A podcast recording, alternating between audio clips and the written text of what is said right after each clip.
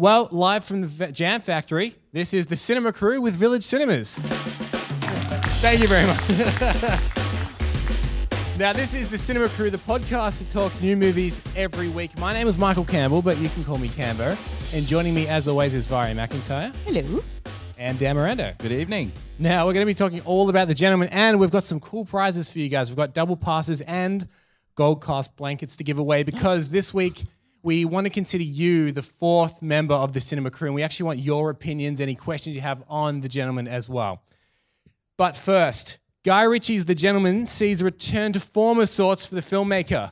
Last episode, we talked about the film spoiler-free, but now, with a live audience that has just seen it too, we're going to get into all the spoilery goodness. So, Vari, is this a return to form or a step backwards? Oh, my God, this is a return to his classics, is it not?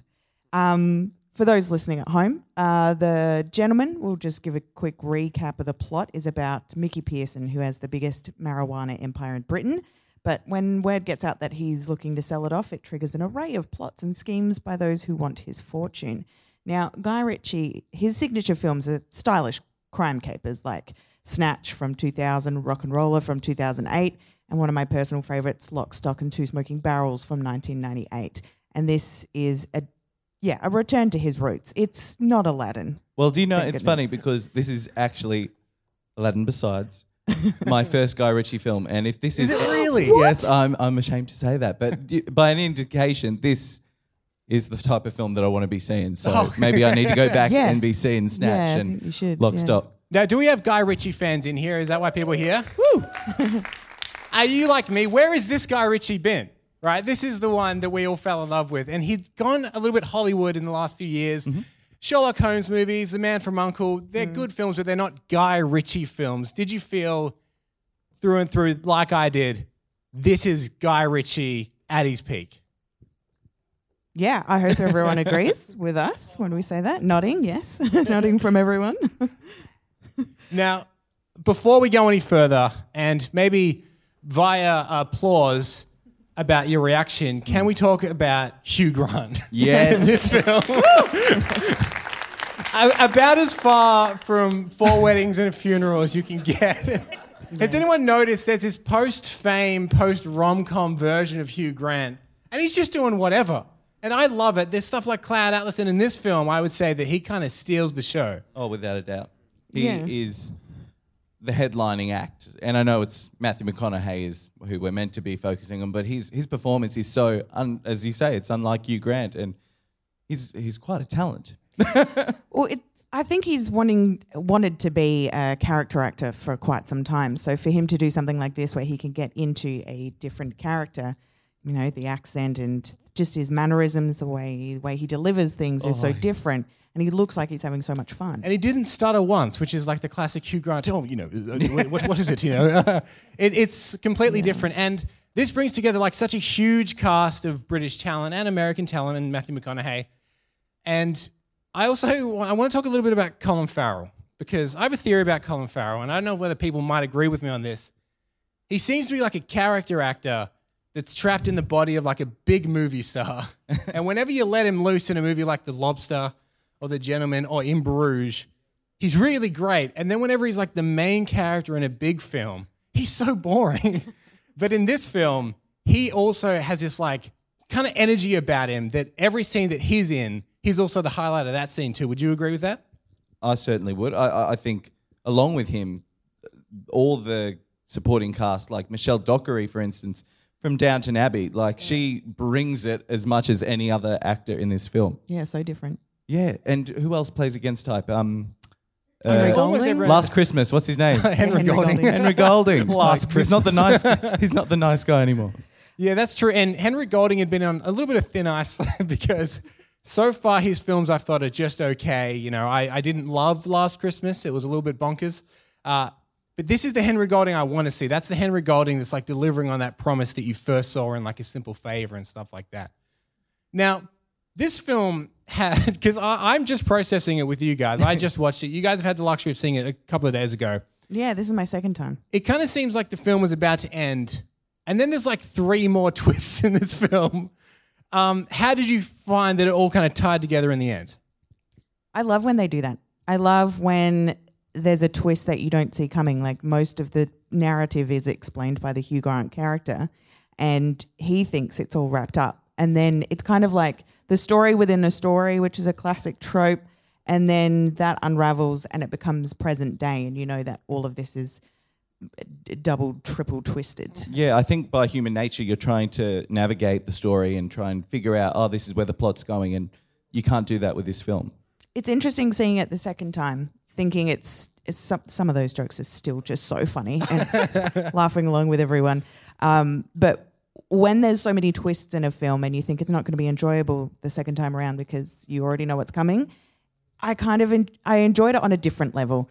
I still really enjoyed it because I knew what was coming and saw how it played out, because there was character interactions that then at the end you know what that means. Mm. So there's a, a different level of appreciation. Now, again, for the people uh, at home that uh, that aren't here, can't hear, maybe we'll do it by a round of applause. But the film starts out seemingly with the death of its main character, but who knew that that was going to be a fake out? Anyone? Ooh. Okay, some people, some people. Now, it's it's not without its gangster movie tropes, but it seems to kind of be like the best version of those tropes. Now, we kind of want to know people's hot takes and opinions, and I know it's kind of hard to process a film just as soon as, you, as you've seen it, but if anyone wants to give us their quick opinion, we've got a roaming mic and a gold class blanket and double pass to give away. Did anyone want to kind of let us know what they thought? Yeah, we got one just up here. We've got Sam coming to you. He'll be there in just a, just a moment. While they're processing that, I would just would like to say that the movie was going to be called Tough Guys. And I think that is a much better title. It's fine. I know it's because it was, Gentlemen. It was by Tough Guy Productions, so they must have really uh, liked that ooh, name at yeah. one point. Uh, where are we at? Anyway, just here, Sam. So I just want, hot take, what did you think of the movie walking out of it straight away? I loved it. You did? Did you? I did. Did, are you a Guy Ritchie fan?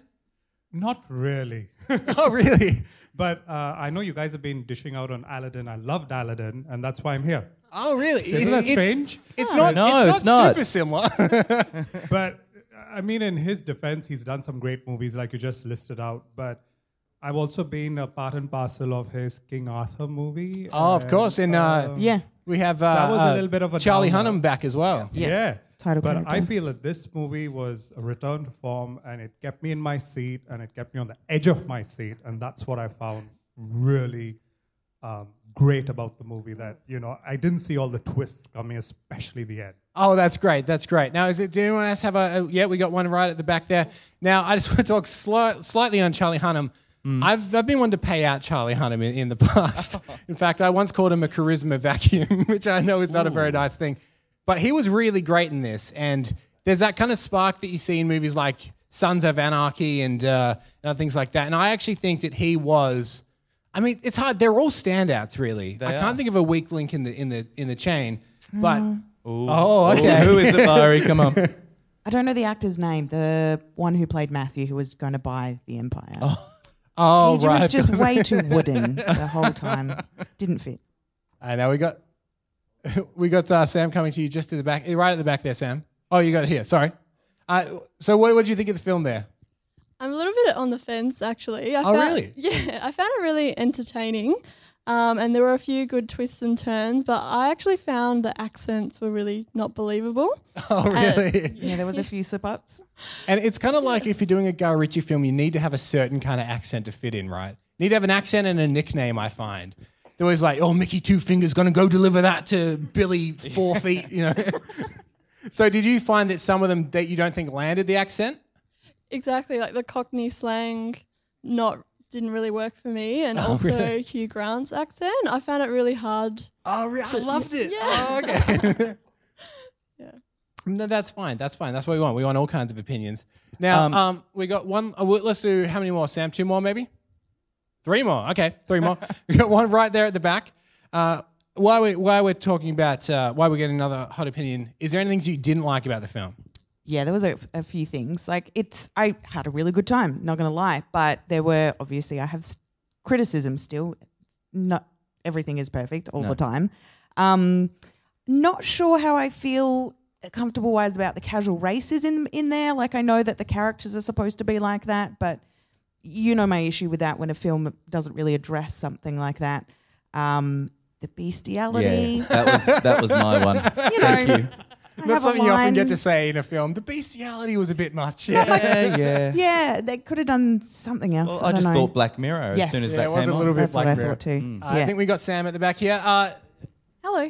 Hello there. Uh, what was your opinion of the film? So I thought it was wildly entertaining, like everyone else is saying, but I agree with the Black Mirror comment. I was like, oh, that's been done before.